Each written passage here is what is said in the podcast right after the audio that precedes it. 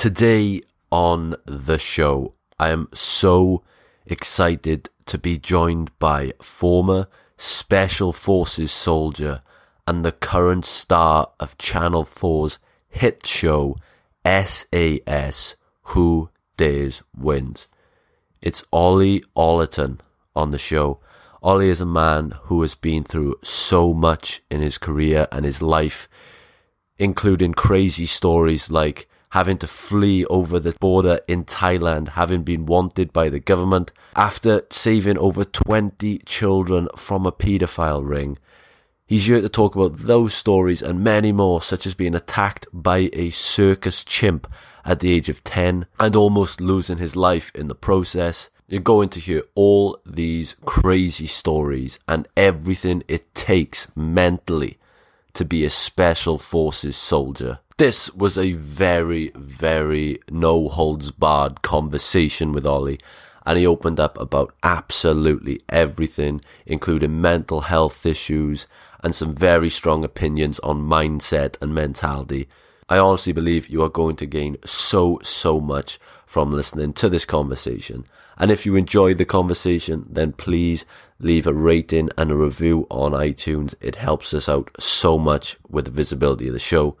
Now, without any further ado, Ollie Ollerton, welcome to the Freedom Pack.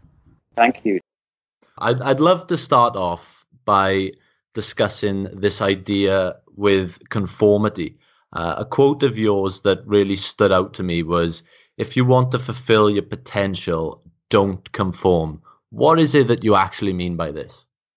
What what I mean by that is, you know, we are brought into this world as creative beings.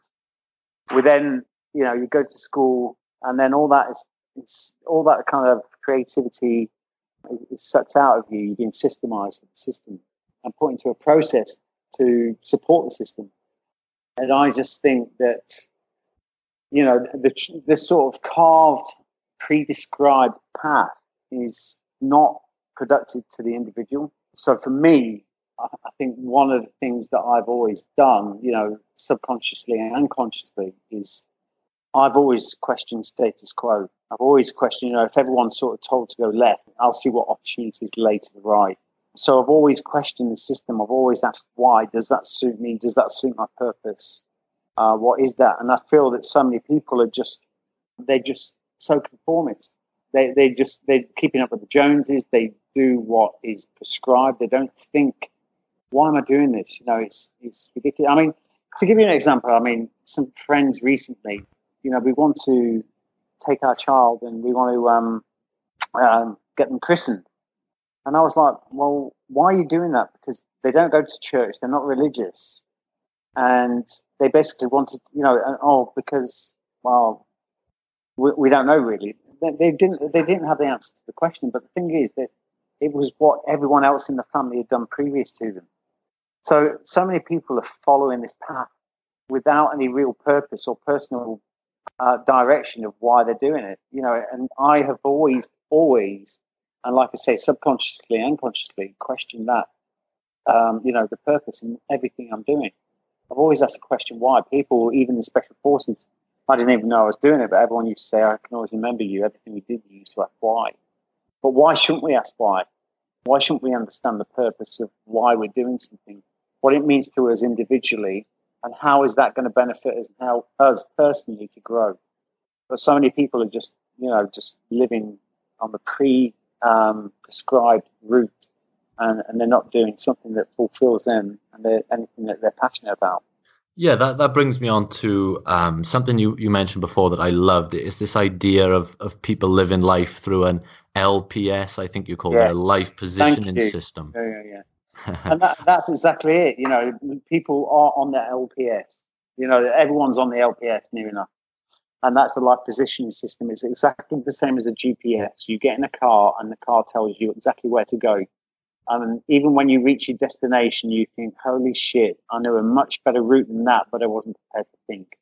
But people in their lives are following the life positioning system. They're, they're following, you know, they're told where to go, what to do. Uh, they're not following, you know, they're not we're, we're born as creative beings, right? We're meant to be out there. We're meant to create. We're meant to uh, create our own purpose. People just aren't doing that. Um, and we as humans, we're not meant to be put into boxes and then put into a certain sort of demographic of our, um, you know, our working life or or our jobs and everything else. It's like me. I thought joining the military was my purpose, my meaning, my everything. But I realized through that whole career that it wasn't. It, you know, I, I got there and realized that every every stage I went through in the military, it just didn't satisfy me. There wasn't I wasn't easy. I wasn't at ease with what I was doing. I was at disease with with what everything I was doing in the military. It wasn't um, yeah, and everything I was searching for this external fix, it just wasn't there. But it takes a, lo- a lot of people will just sit there and endure that. It's like having toothache and never actually having the extraction because you don't want that short term discomfort. You know what I mean? It's like you you will endure that ongoing toothache for all your life because you're scared to step out of that and have the extraction, which will cause a great deal of pain. However, it will have a long term benefit, and that's uh-huh. the, that's really the ethos behind Breakpoint it makes me wonder when did you first start to question um, you know the, the idea of conformity and, and lps were you, what were you like as a student in school? Did you realize this from a young age? Were you quite rebellious in that sense? Yeah i mean i started off in school and i was you know the, just the, the grade a student you know as a kid. This was sort of pre I, I don't even know what you call it in school terms. I wasn't i wasn't even interested but you know before the age of 12 you know i was doing everything. I was conforming. I, I enjoyed my sort of schooling and everything else. But um, you know, they, I got to a point. I think there was a, a, quite a remarkable point where I was about 13, 14. I just questioned everything. I lost interest at school. You know, not everyone is geared to be able to absorb academia. It's just not. You know, people that think, oh, you know, people are victim, not victimized, but people are are given sort of a negative spin because they're not very good at school. But the thing is, some people aren't good at tests. Some people aren't good at following a syllabus. You know, it's just not the perfect fit for everyone. It doesn't mean that they're dumb. But for me, you know, I kind of, I think, I think to be honest, I mean, I was always that rebellious side of me was always there. It started at an early age, and I, I really think a lot of it was the spin-off from when I got attacked by the chimp. You know, that changed me. And my, uh, these you know, changes monumental changes like that, you don't sort of sit there and go, "Oh, I've now changed a person." It's only in, in hindsight, in reflection, that you understand that. And for me, looking back now to that, you know, my life changed drastically from that point. Seeing sort of life, the fact I was going to lose my life at such an early age, it gave me a sort of a different spin on life, and that for me uh, was was the start of sort of the rebellion, I think, and that was at ten years old. Yeah, you, bring that up, and that's something I, I wanted to get to because I imagine that is a, a great example of a break point in your life because I imagine you know you had to find some sort of clarity in uh, an unimaginable chaotic state but you were able to find that clarity in that moment during that incident um, but i you know i know you must get asked that question a lot so but mm. i would i would like uh, our listeners to, to, just understand it because i think it's a great story and i think it's important that that sort of clarity and that break point in that moment that was pivotal to your survival. Yeah no absolutely. And that was as you said that was my first break point. And that was the moment that you know i was unfortunately attacked by a chimp at the circus at the local circus. Um, just as they were setting up the, um, the circus uh, you know we managed we turned up and asked if we could have a look around. And then i got attacked by a chimp.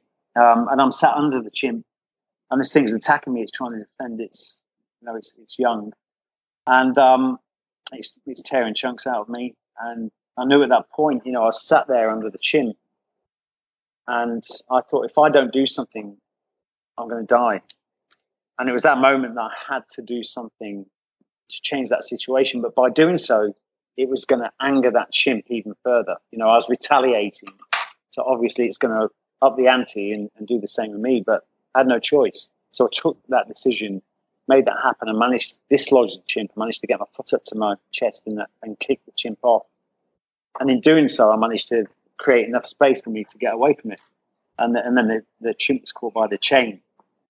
But I reflect on that moment now, and there's so many people in life that will, will stay under the chimp. you know what I mean, throughout life, they will stay under that chin and allow the discomfort to go on and on. It goes back to the, the uh, toothache analogy.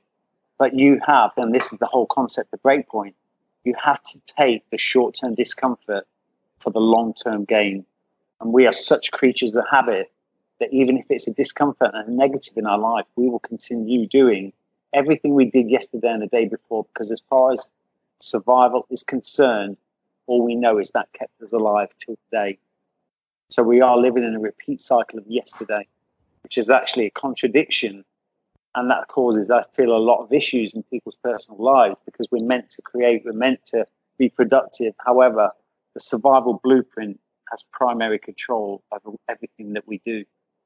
But people, unless you understand that, you actually think you've got a real mental health issue. I love how you've you've turned that experience in, into an analogy in a way of, of, people staying under the chimp, and and yeah. obviously it is such a traumatic experience, and and one that you mentioned you carried for for thirty years post.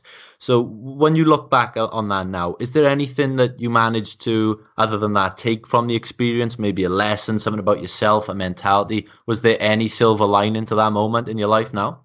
Yeah, no, one hundred percent. You know, even at an early age, sat under the chin. Regardless of your situation, you have choices. Regardless of where you are, what you're doing, what situation you're in, you have a choice, and that made me realize that no matter how harsh the situation, uh, and it's happened to me a number of times, and I've got into you know sort of some very dark moments, but I've always realized, reflecting back on that moment, you still have a choice you have a choice to think differently, to act differently, and that's the the positive spin on that that that experience as a kid. And I, weird as it sounds, I'm so glad it happened because it caused me. You know, it's such an amazing story, and it it taught me such an amazing lesson in life that has reflected in everything I've done. Again, like I say, you know, at the time, it's this is only in reflection. You can only sort of uh, analyze in reflection as opposed to on, at the moment. But um, you know that that taught me so much, and I weird as it sounds like I say, not in the moment, but looking back, I'm glad it happened. You mentioned that a breakpoint, by definition, in computing is an intentional stop in or pause in place in a program put in for debugging purposes. And yeah. you relate this to the special forces, but you also suggest that they are in each and every one of us. So, where are they found in everyday life, and and what are they by definition to you? Yeah, that's a really good question, and and and that is, you know, I stumbled across that. I was just sort of looking at Breakpoint, and I was putting that into the internet, uh, into into a Google Google search actually, and it came up in Wikipedia and it came up with that you know that and that that sort of in computing terms. But the thing is we a lot of people can actually relate more to computing terms than we can into our own sort of human psychology. So but it spells out exactly how breakpoint really works and how the special forces use that. Um, and this also links in um, to a breathing technique. Now basically i mean that is the whole concept behind it you know. When you look at it if you want to look at it from sort of uh, a more biological um, view uh, and not think it's just hocus pocus. The fact is, what happens when you get into a stressful situation is your cortisol levels fill up. Okay, you, you your cortisol levels are raised, and that's what causes the confusion. We can actually only handle five to nine. Well, some people a lot less, but we can actually handle probably five to nine pieces of information at any one time before we start getting confused before we start looking for the easy way out. So basically, what happens is stressful situation, cortisol levels start to, start to rise. We start to get confused. We start to make rash decisions that are not always the right one ones, or we freeze in the situation. Now, a simple technique that they start they're starting to teach this in special forces all over the world. I'm not sure about the UK. I think it would take them some time to do this but it comes by natural ease with the situation you're in anyway. But simply making sure your breathing is controlled will lower that cortisol. It allows that five to nine become, and then you what you do is you allow that five to nine to become one to two. So you look at the situation, you manage to triage the importance of everything that's going on, strip away all the crap that's going on inside your head, and deal with one or two things that are really important to get out of the situation. Now, you imagine special forces, they're stacking up on a door, about to go in a room that is full of possible enemy. You don't know what's behind the door. There could be nothing. You don't know. You could be walking into a wall of, of, of bullets. But the stress on the outside of that door is phenomenal.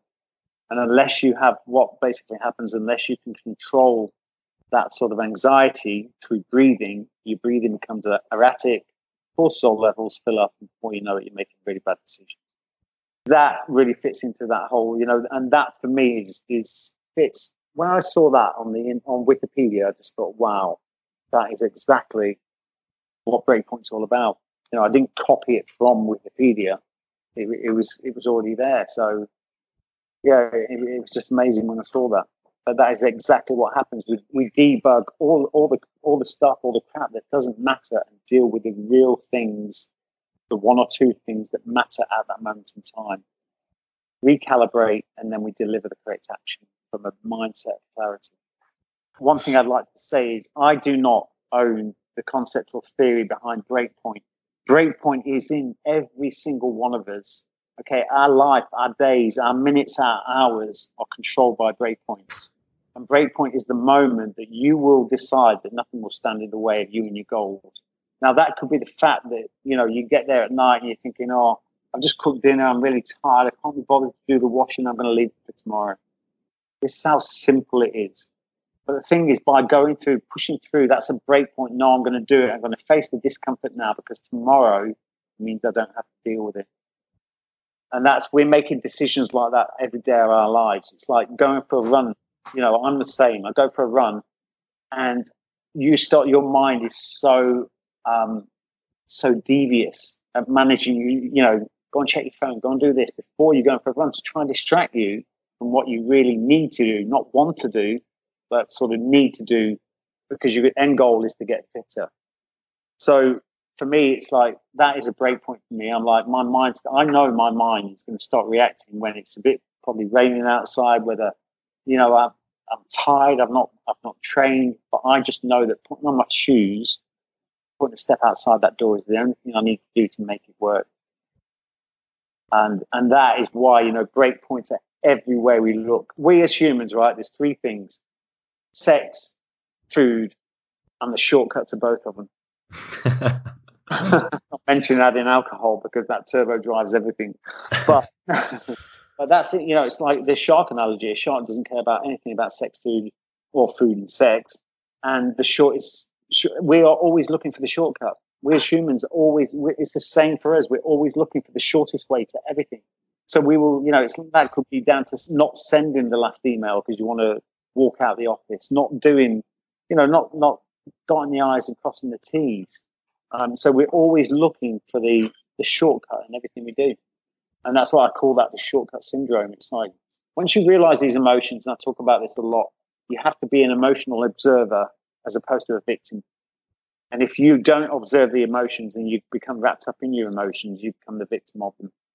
So once you can stand aside and observe the emotions that are, are going on and happening inside your brain and understand, right, this is ego, this is fear, this is whatever it is, once you can do it from that angle and start to understand which ones I want to accept and which ones I don't, you become the controller, opposed to you being controlled by your emotions. Yeah, that, that reminds me of of um, something you, you talked about in your book, and, and you stressed the importance of uh, stepping out of your comfort zone, and, and that too many people are just, you know, they, they're too content with living comfortably.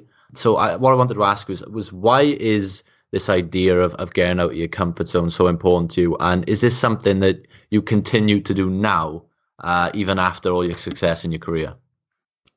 Well, first of all, I do. The answer, the, the simple answer to what you say is yes. You know, I do constantly. You know, a lot of people talk about, you know, there's always obstacles in the path. The obstacles are the path.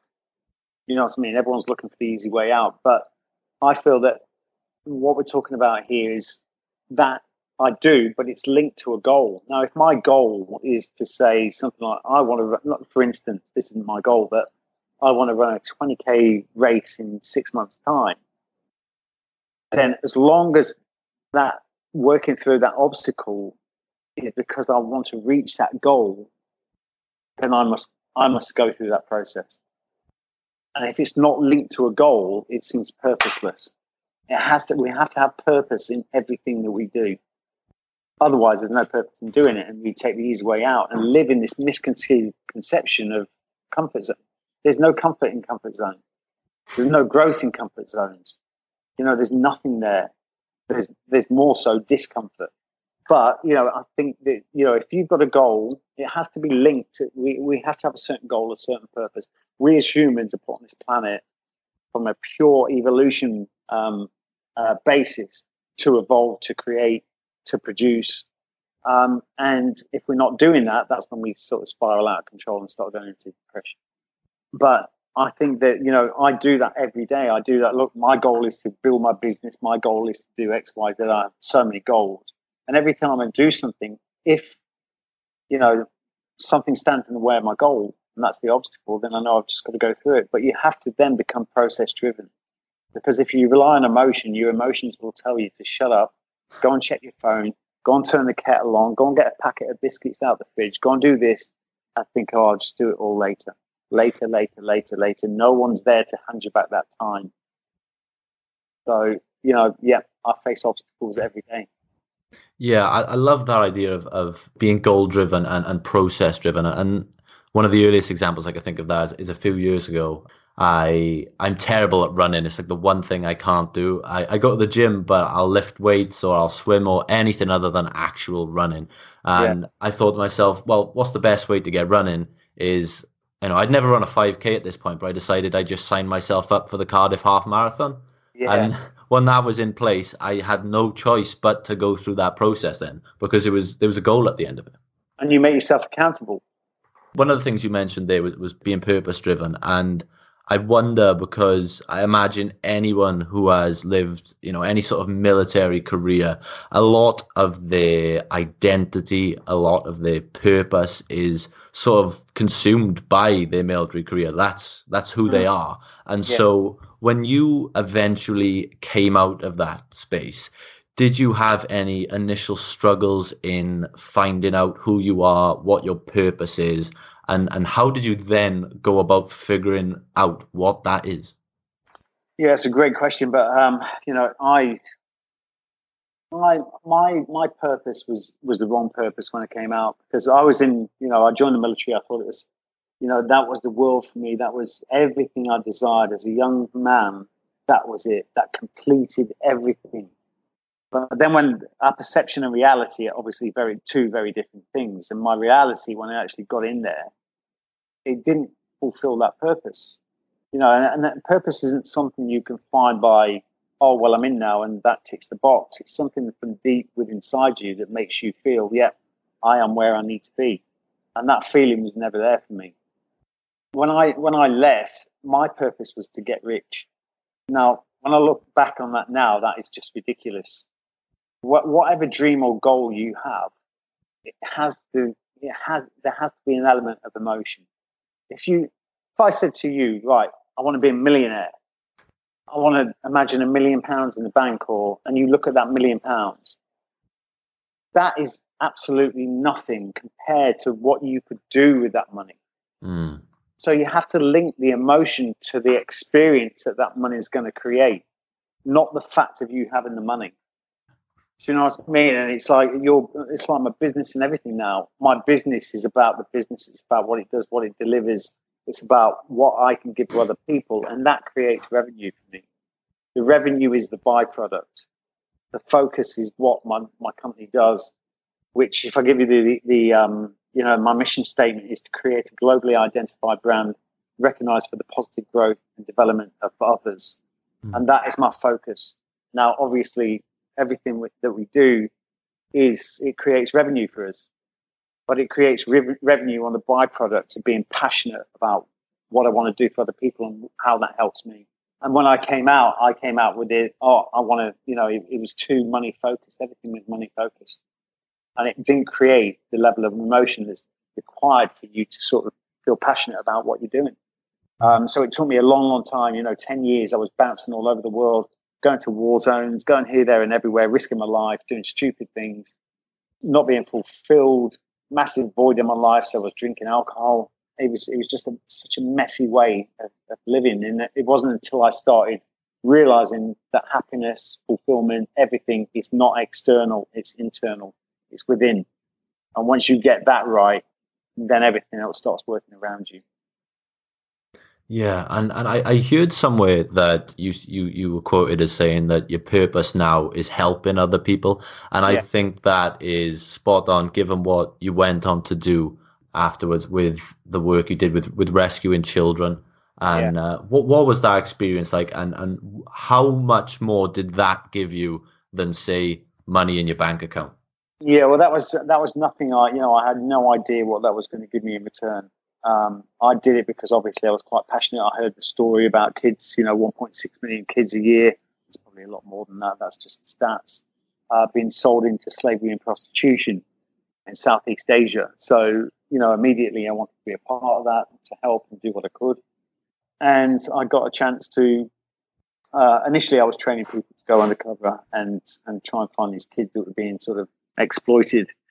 And then there's a few sort of personal changes in my life, which meant I could go over and, and actually get involved in the operation.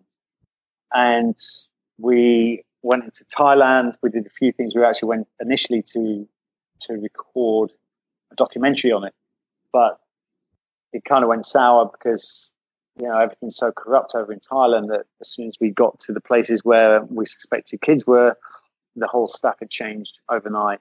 Uh, you know, no problem here. So basically, we then went into the foothills of Thailand, between Thailand and the Burmese border, uh, where there was satellite camps all across the border where they were holding kids being sold into slavery and prostitution. And we managed to get 22 kids out, um, which doesn't sound a lot.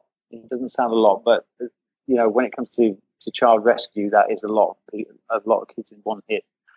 Now we made the mistake of, of advertising that to the world, which became the uh, the downfall of the charity um, because the, the Thais came on a backlash and basically was was arrested on site. We had to, to escape out of Thailand and, and get back um, to safety as soon as possible. But actually going through that process and seeing those kids and understanding that you know we used to get we got the kids and we used to put them through into orphanages that would you know the charity would then raise money for them to have a proper education the amount of fulfillment i got from that was nothing that I'd ever, ever had before. I was so humbled by the experience.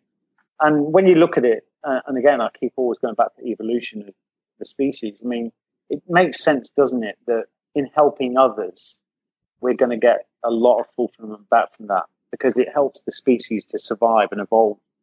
So it's it's no strange fact that you know helping other people is is such an amazing feeling and so fulfilling. And it's something that we, society creates these silos of people all fighting to get the top position, the most likes on Instagram, you know, the best business, the best this, the best that, and very much wrapped in their own world. And they become very selfish. So, sort of society is, is making people sort of steer away from this this sort of humanized bond we have with everyone everyone else, but to help other people. Once you do that, once you put your hand out for someone else that is in a lower position than you and pull them up, there is no other feeling like it.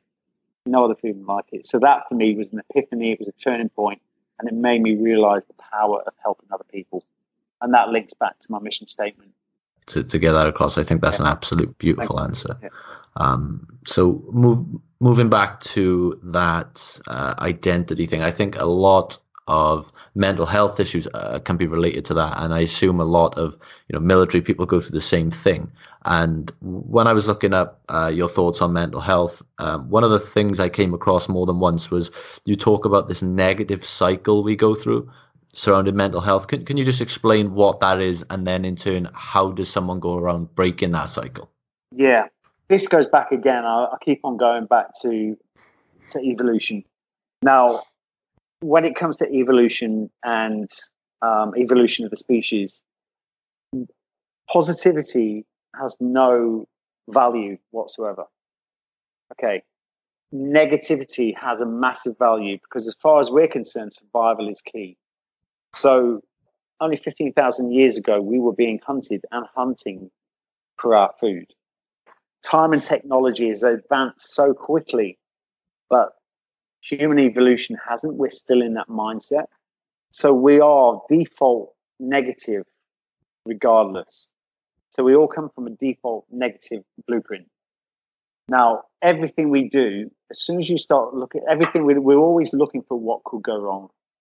Everything we do, and as soon as you do that, everyone knows that as soon as you think something negative, it's contagious. Before you know it, you've got so many negative thoughts about one thing.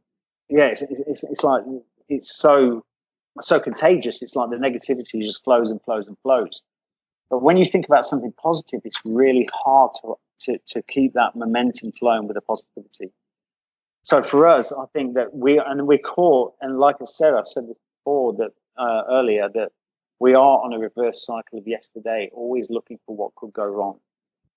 Now, the thing is with mental health, a lot of people they talk about mental health. I see it on Instagram time and time again. You know, there's people that are suffering with mental health issues, not just guys from the military. You know, PTSD is not owned by the military. PTSD is from every man, woman, child, every genre. So basically, you, if you're so wrapped up in the problem, you're never going to get out of it. And that's why I talk also about forget, not forget about mental mental health is one thing, but start moving into mental wealth. How are you going to invest in yourself to put a ladder down into that bottomless pit and start climbing out, rung by rung, one rung at a time? And that's why I think people have start, got to make get away from the problem, get away from the issue, appreciate it, become aware of what happened, but start making a positive plan defined by a goal that is going to take you out from that bottomless pit and put you into a more positive mindset. A lot of people, I see it on Instagram, you know, people talk about, oh, this happened to me. And they, every year, oh, it's five years, it's the sixth year anniversary. Get away from it. Stop doing it. You, you're not doing yourself any favors. You know, you need to be able a more positive sort of mindset. And the only way you can do that is by making a, a plan to actually pull yourself out of that darkness. It's sort of similar to um, a quote I read by Jack Canfield before he talks about the idea of becoming a reverse paranoid. So if you're always paranoid about things, those are going that is just going to attract negativity and yeah. problems. But if you're reverse paranoid and you assume, you know, the best in everything, then it's more likely that the best in everything is actually going to happen to you. Yeah, no, absolutely. And it's like we are, you know, like I keep saying, we live in a repeat pattern of yesterday. And people say, you know, it's like my girlfriend, she, uh, she probably killed me saying this, but she, she's like, oh, you know, I hate the way I am at the moment, you know, because we've moved, there's lots going on with the business, moved house, and we've both not been exercising as much as possible. And I'm like, oh, I hate the way everything is at the moment. You know, I just don't feel healthy. And I said, well, if you want your yesterday to be good, uh, to be better, make today your next yesterday. It's what you do today. Don't sit in the problem. It's what you do today that will change your tomorrow and change your yesterday. That's awesome. I love that. And that's a sound bite for the uh, for the podcast if I've ever heard one. and uh, um, so I, I just wanted to build on this idea of mentality while we're on there, and I think a, a great way to do that would be through a bit of visual, visualization. And um, given that, of course, most people uh, would know you from your work on SAS, Who Dares Wins. One of the things that people get a glimpse into, and I, I want to then talk about the mentality that that is used behind this, but just for a bit of visualization, early on in your career and selection process, you had to endure interrogation phases. So before I ask you about the, the the mental capacity it takes to get through something like that, could you detail what that selection, you know, what that process is like and what it consists of? Just what is what is put on you in those positions? Yeah, well, basically, first of all, I mean, this is the last part of your selection process. So once you get to the end, you know, this is the final test. So you've already done, come down a very arduous, very tough road already, end of a six month cycle. But that is the, the start of that is, you know, you, you're on um, a survival exercise, you know, you're, you're extreme, you, you hardly eat, you do nothing. Um, yeah, you have no nourishment whatsoever. And then you put into a sort of escape and evasion period of the course, which is about over 10 days. You're stripped totally of everything you've got. You to World War One fatigues, which is sort of like hairy blankets, which they turn into clothes. um, you know, like the old World War One trench coats, um, and you're sent on the run, you know, and you've got to evade capture for for, uh, for approximately ten days, and you've been hunted by hunter force, dogs, helicopters, the whole lot. Um, you have to sleep um, in the day, move at night, to use the stars as navigation to get from point A to B. And along the way, you have to meet an agent, which, you know, as long as you make the agent rendezvous, you then get the next um, information for the next coordinates for the next rendezvous. Uh, you don't sleep during the day. You, you're so on edge. You're moving from point to point, and you know it's, it's horrendous. You have no sleep ten days.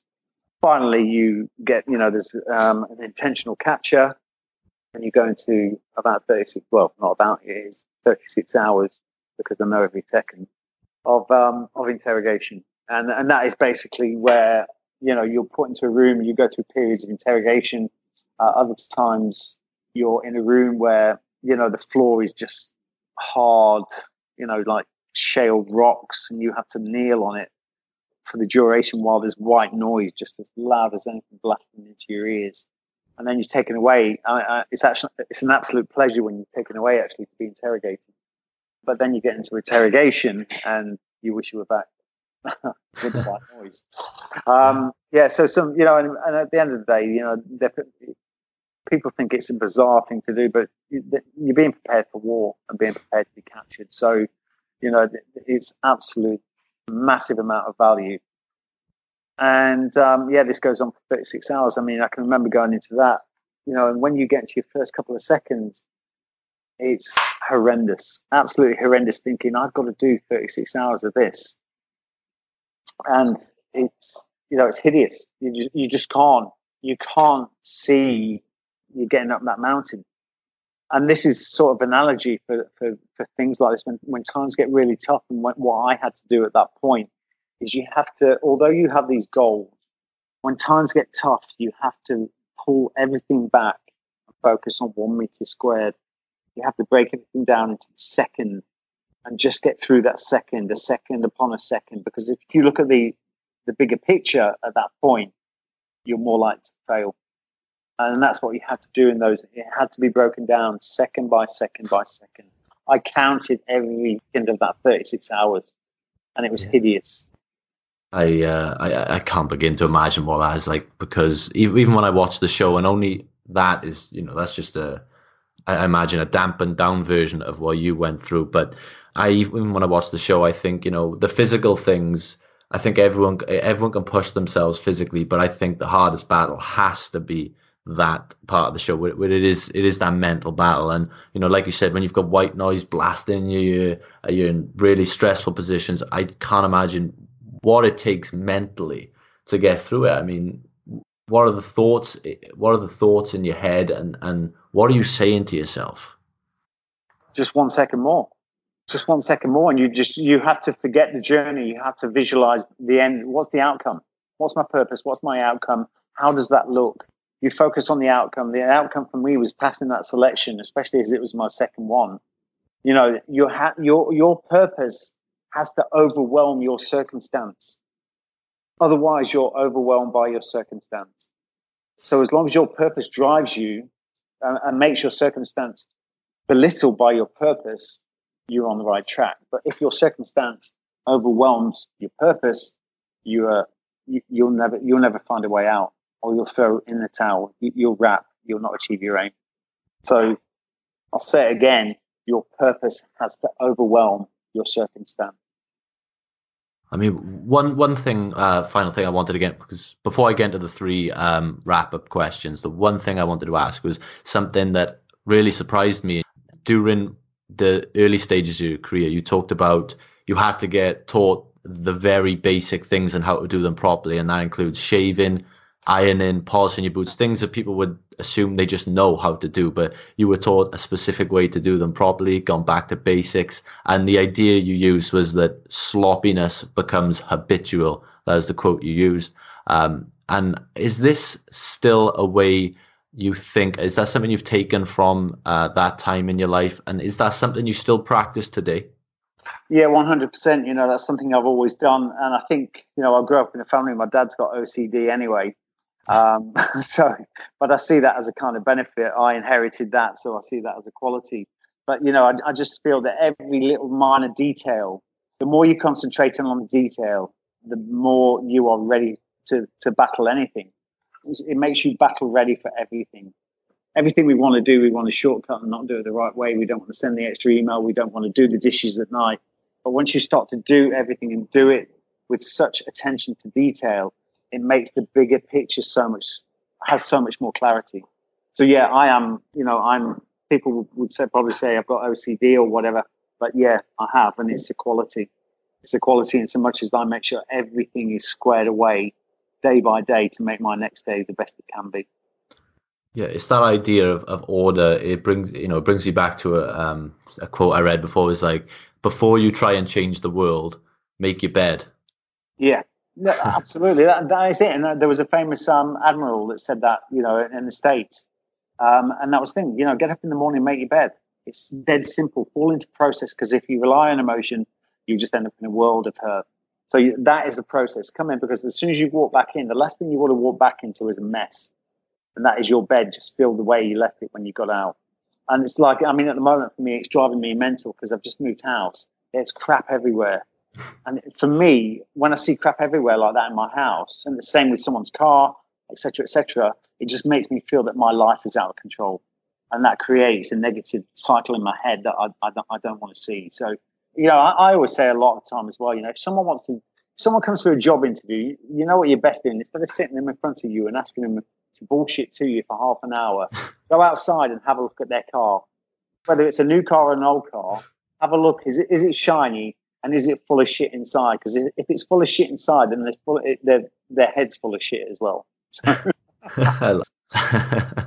um, so yeah, as as we start to wrap this up now, it's just I'm going to ask you three questions that we ask every guest that comes on the show, and the first one being, uh, what are the societal norms or societal rules that you love to break? Everything.